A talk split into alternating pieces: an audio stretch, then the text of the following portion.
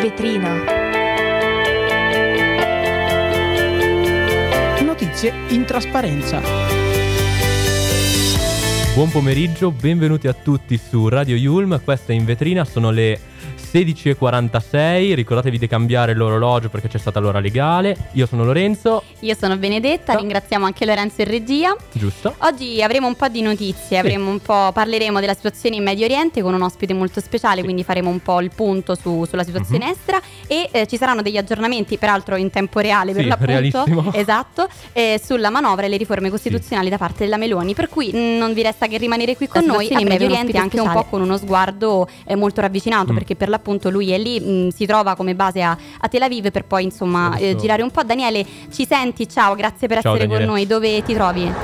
Ciao, grazie per l'invito. In questo momento Ok. vi parlo da Netivot, che è sul lato est della striscia di Gaza, a, a poca distanza dalla, dalla barriera che isola la striscia di Gaza dal, dal resto. I jet militari americani che hanno eh, attaccato la Siria, eh, che ripercussioni stanno avendo lì? Mm, insomma, da, da voi, come la state avvertendo? L'amministrazione Biden sta bombardando in Siria perché purtroppo quello nella striscia di Gaza non è un conflitto isolato tra Israele e il gruppo Hamas, ma è un conflitto molto più largo con due grandi blocchi che si fronteggiano. Un blocco è quello formato da Israele e dagli Stati Uniti. L'altro blocco è quello formato dal cosiddetto asse della resistenza, guidato dall'Iran. Che cos'è l'asse della resistenza? È formato da tanti gruppi, da tante milizie, Hamas nella striscia di Gaza, Hezbollah in Libano, le milizie filo-iraniane in Iraq e in Siria, gli Ansar Allah, che in arabo vuol dire partigiani di Allah, in Yemen. Tutti questi gruppi obbediscono a Teheran, al governo iraniano quindi, e eh, spesso attaccano le basi americane, anzi a partire dal 7 ottobre hanno cominciato ad attaccare con più frequenza le basi americane in Siria e in Iraq, con droni e anche con, con razzi. E quindi che è successo? Che l'amministrazione Biden ha dovuto dare un segnale per dire smettetela. E siccome è una situazione di guerra, di alta tensione, questo segnale l'ha dato con i bombardieri e ha bombardato due basi al confine fra Iraq e Siria che servivano a queste milizie che attaccano le basi americane. Ecco Daniele, ma eh, come si è percepita l'astensione dell'Italia all'Assemblea ONU? Come si avverte questa scelta?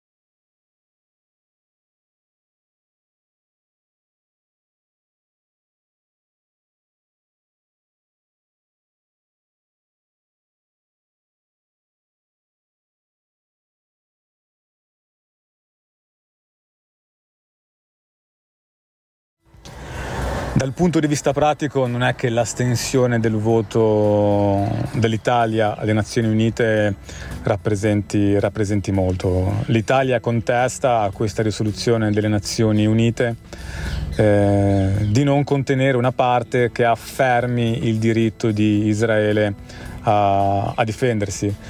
È un modo che hanno i governi del mondo di fare una conta e di capire chi sta con chi, chi è amico di chi. Il primo ministro italiano, Giorgia Meloni, è appena stato in Israele per incontrare il primo ministro, il primo ministro israeliano Netanyahu e quindi sarebbe strano e gli ha espresso tutta la sua solidarietà per gli attacchi terroristici del, del 7 ottobre, quindi sarebbe strano che l'Italia cambiasse d'improvviso posizione. La linea del, del governo è quella. Ok, e, mh, diciamo Israele dice anche che è cominciata una nuova fase, no? Tu cosa, cosa ci puoi dire? Insomma, dice che è cominciata questa nuova fase nella guerra contro Hamas, riesci a darci dei dettagli proprio? Israele dice che è cominciata una nuova fase della guerra perché per le prime tre settimane ha soltanto bombardato con una campagna aerea brutale la striscia di Gaza, che è un posto, come tutti sanno ormai, eh, molto piccolo, 40 km per 12, e, mm, è popolato molto densamente, ci sono 2 milioni e 300 mila persone. Quindi quando bombardi un territorio così eh, accetti in, in, pratica di colpire e uccidere anche molti, molti civili. È una nuova fase perché adesso le truppe a terra con i mezzi corazzati stanno entrando dentro la striscia, quindi non è più soltanto una campagna aerea, cominciano i combattimenti contro il gruppo Hamas, che ha, a seconda delle stime, circa 30.000 o 40.000 combattenti mm-hmm. dentro la striscia di Gaza, nascosti per la maggior parte dentro tunnel che sono così profondi che non sono distrutti dai, dai bombardamenti. Okay. Quindi adesso comincia la fase della guerriglia urbana, strada per strada, casa per casa, mm-hmm. e ci si aspetta che ci saranno molte perdite sia fra i, fra i, combattenti del gruppo Hamas sia fra i soldati israeliani. E invece per quanto riguarda invece le, le comunicazioni e l'elettricità nella, nella, striscia in realtà come, eh, come, stanno, come stanno andando? Stanno ricominciando ad esserci? Se posso aggiungere ancora qualcosa ah, su questa sì, sì, fase certo, di terra, certo, certo, il piano problema. israeliano per ora sembra, da quello che vediamo in questi primi tre giorni, eh, è di entrare da nord e poi anche da est a circa metà della striscia per dividere la striscia di Gaza in due settori, il settore nord e il settore sud. Il settore nord contiene Gaza City, che è un po' la capitale della striscia ed è anche il cuore del potere di Hamas e quindi l'idea che hanno le truppe israeliane è quella di cingere d'assedio Gaza City e di costringere pian piano i combattenti di Hamas alla resa perché pensano prima o poi resteranno senza carburante ed è importante il carburante perché così alimentano i generatori elettrici che... e così riescono anche a far funzionare la ventilazione dei tunnel che sennò rimangono senza aria e senza tutto quello che serve per resistere il cibo, le munizioni. Il grandissimo problema ovviamente è che dentro Gaza City ci sono anche civili. Mm, sì, ecco. Tornando appunto alla domanda di prima, come hai anche già accennato un istante fa, come sono messe le comunicazioni e soprattutto l'elettricità che, come hai detto, è fondamentale Aidan a Gaza al momento? ha fatto molta pressione sul primo ministro israeliano Netanyahu. In mm-hmm. pratica gli hanno detto rimetti in piedi le comunicazioni internet dentro la striscia di Gaza. Okay. Per quanto riguarda l'elettricità invece tutte le forniture sono, sono ancora interrotte perché Gaza è sotto assedio e per ora si va avanti con i generatori elettrici, ma i generatori elettrici funzionano con il carburante diesel, quindi quando il carburante diesel finirà sarà un grosso problema e si va avanti anche con eh, con i sistemi, con, le cellule, con le, energie alternative, diciamo, con le cellule fotovoltaiche che prendono l'energia dal sole, ma ovviamente non possono rifornire 2 milioni e 300 mila persone e in alcuni casi con le batterie delle auto smontate per ricaricare i telefonini, ma si tratta di soluzioni di emergenza. Prima o poi tutte queste fonti finiranno. E invece Israele sta spingendo il nord della striscia ad evacuare verso il sud per programmare un po' quell'attacco contro Hamas al nord senza troppi civili. Um, ma la popolazione sta seguendo, si sta davvero evacuando il nord verso il sud della striscia di Gaza?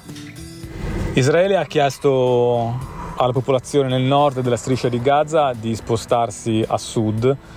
Lo fa perché vuole attaccare da terra per prima la metà nord della striscia, vuole che ci siano meno civili possibili dentro, dentro quella metà della striscia di Gaza.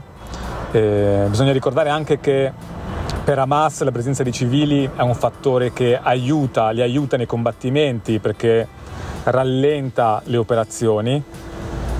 Per Israele invece meno civili ci sono fra i piedi e, e meglio è. Quindi cosa fanno? Hanno chiesto di, ai civili di spostarsi nella metà sud ma è diciamo una cosa complicata perché bisogna lasciare le case, spostarsi a sud. I bombardamenti in questo momento sono anche a sud, quindi come fai a dire alla popolazione lasciate il nord perché c'è il rischio che vi bombardiamo, andate a sud e poi ci sono anche dei bombardamenti, dei bombardamenti lì. Non si hanno delle stime precise, per ora sembra che due terzi degli abitanti di Gaza Nord abbiano lasciato le loro case e però ancora un terzo non l'abbia fatto e quindi e siccome è un'area molto popolosa vuol dire che c'è ancora tantissima gente a Gaza, a Gaza Nord, tantissima gente se pensiamo che sta per diventare il teatro di una battaglia urbana molto, molto feroce mm-hmm. fra mm, truppe israeliane e combattenti di Hamas. E bisogna lasciare le case, spostarsi a sud. I bombardamenti in questo momento sono anche a sud, quindi come fai a dire alla popolazione lasciate il nord perché c'è il rischio che vi bombardiamo, andate a sud? E poi ci sono anche dei bombardamenti, dei bombardamenti lì.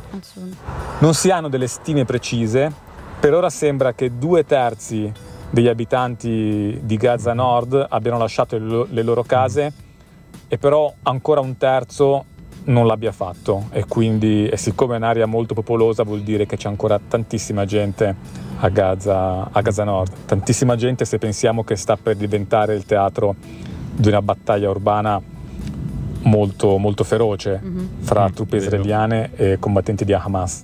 Bene, grazie mille Daniele della tua disponibilità. Ciao, grazie a tutti per l'invito. Grazie, lui era Daniele Raineri, inviato di, di Repubblica, um, attualmente sta lavorando in Israele e nei territori uh, palestinesi. Sì. Bene, adesso continuiamo, ma prima ascoltiamo Rolling in the Deep di Adele. Questa era... There's a fire starting in my heart Reaching a fever pitch and it's bringing me out the dark Finally I can see you crystal clear. Go ahead and sell me out and I'll lay your ship bare. See I'll leave with every piece of you. Don't underestimate the things that I will do. There's a fire starting in my heart Reaching a fever pitch and it's bringing me out the dark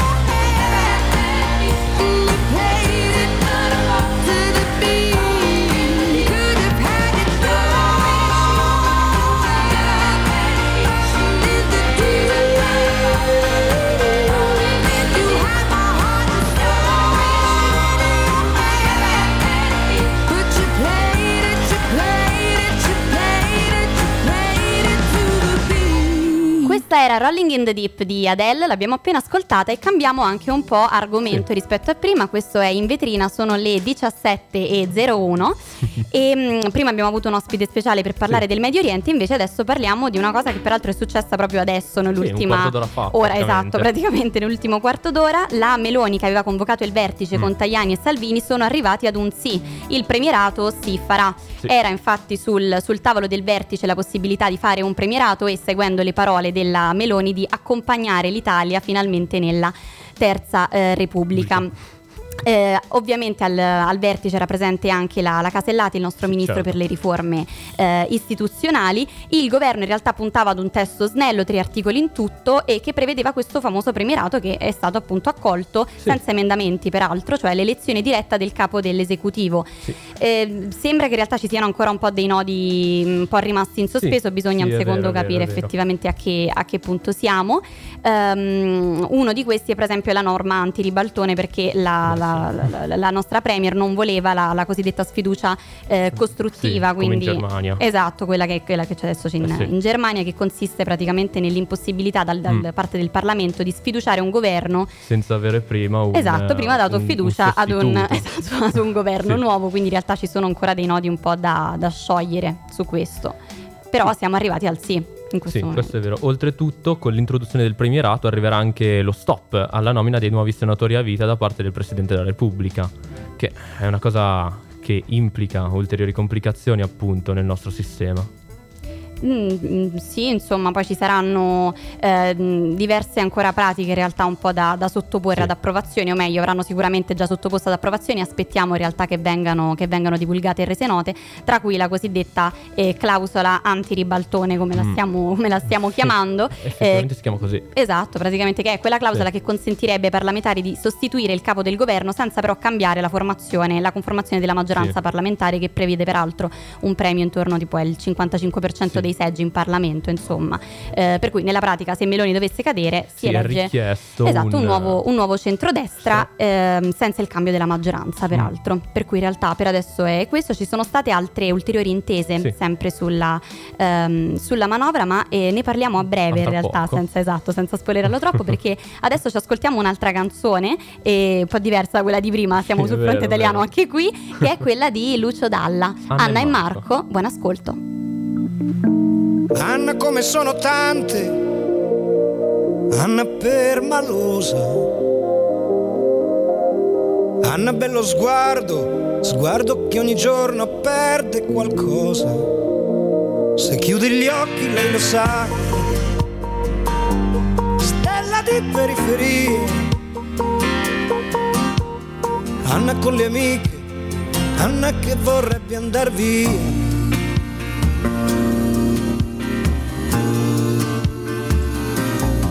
Marco grosse scarpe, poca carne, Marco cuore in allarme. Con sua madre una sorella, poca vita, sempre quella. Se chiude gli occhi lui lo sa. Lupo di periferia. Marco col branco, Marco che vorrebbe andar via e la luna è una palla ed il cielo è un biliardo. Quante stelle nei flipper sono più di un miliardo. Marco dentro un bar non sa cosa farà. Poi c'è qualcuno che trova una moto, si può andare in città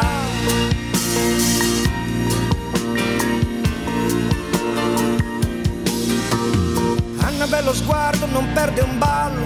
Marco che a ballare sembra un cavallo.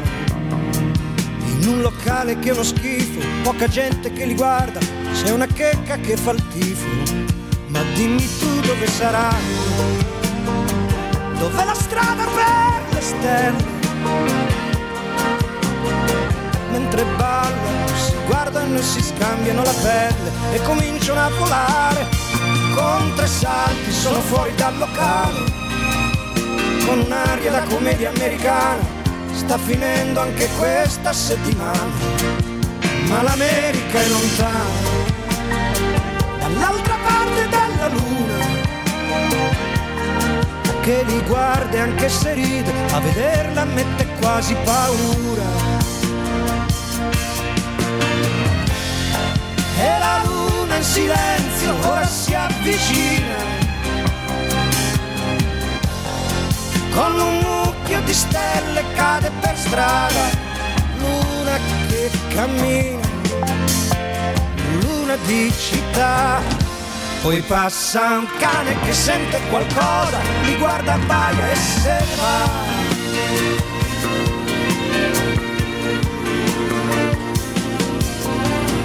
Avrebbe voluto morire, Marco voleva andarsene lontano, qualcuno li ha visti tornare tenendosi per mano. Bentornati su Radio Yulm, sono le 15.07, questa era Anna e Marco di Lucio Dalla, un salto nel passato. Tu sei tornato addirittura due ore indietro. Cioè Sì, hai ragione. un'ora Eh, l'ho detto, un salto nel passato, all'ora ragazzi. legale, proprio un salto Eh, nel no, non passato. sono- non sono abituato. Per Due me dovrebbero fa toglierla. tornato. Eh, sono le 17.07, questa Che ho era detto? Anne- le 15.07. Urco, eh, sono tornati indietro. Era Anna e Marco di, di Lucio Dalla e continuiamo invece sulla manovra, sull'approvazione che c'è stata adesso dalla convocazione dei vertici, la Meloni, Salvini e Tajani. Mm. Sembra che eh, alcuni nodi siano stati sciolti, altri un po' meno, altri compromessi arrivati aspettati un po' meno, tipo la cedolare Sì, la secca. cedolare.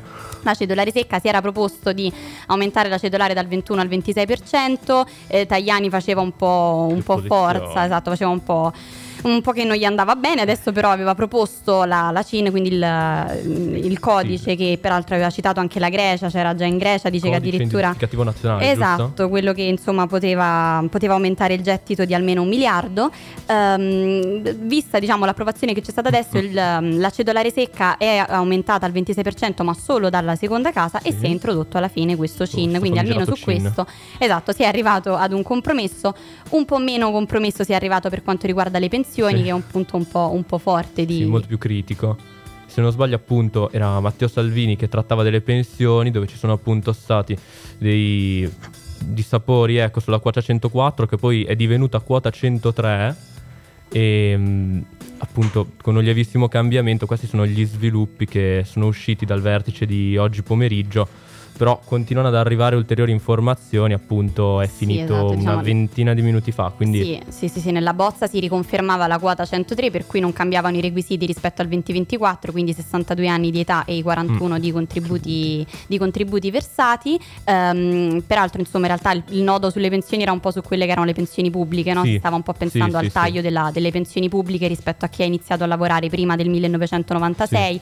Poi adesso, insomma, sembra che un nodo si stia andando un po', un po' a sciogliere, mm, bisogna ancora aspettare in realtà nuove dalla- dalla- dai vertici Sì, che sì. si sono convocati appunto Sì, sì, sì. ehm, oggi. Altre mm, notizie fondamentali sulla manovra era l'IVA dei, Ah, dei giusto, pannolini, l'IVA dei pannolini, è vero. Dal Esatto. 5% al 22%, se non Esatto. erro. Sì, sì, sì, Sì, sì. e anche questa è stata una manovra molto, molto controversa. Appunto, in molti ritengono che lo Stato voglia fare cassa su- sulle famiglie, sulle famiglie non abbienti e oltretutto anche su.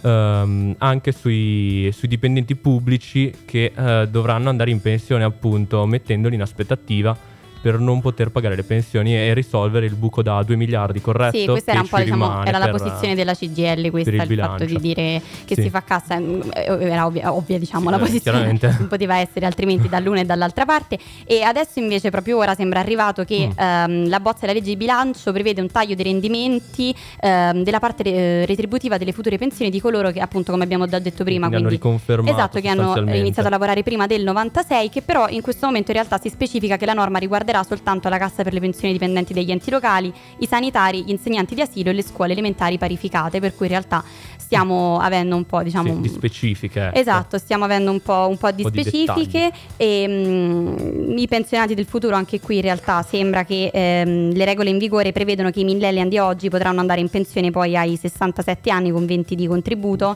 se però matureranno un importo di almeno una volta e mezza l'assegno sociale, se no bisogna aspettare almeno i 71 anni anagrafici. Questa in realtà ecco, è una specifica specifica che un po' ci aspettiamo da quella Sì. che è stata la, la manovra di adesso, quindi non soltanto la pensione pubblica, ma aspettare anche un po' la, la pensione sul, sul futuro dei Sì. giovani che hanno iniziato a lavorare dopo questa famosa data del 1996. 96. Peraltro una lotta abbastanza, diciamo, eh, epocale e sempre presente, un po' quella di Salvini, no? anche rispetto alla legge, alla legge Fornero.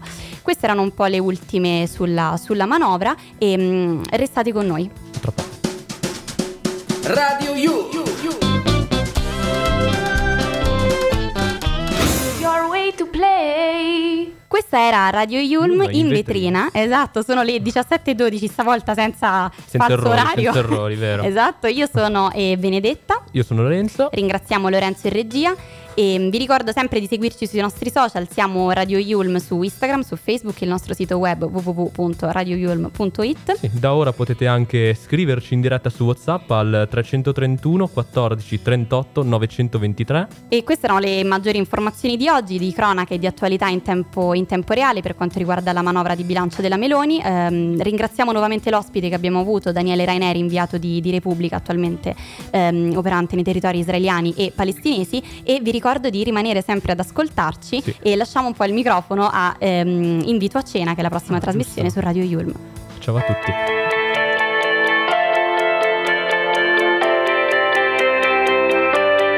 In vetrina. Notizie in trasparenza.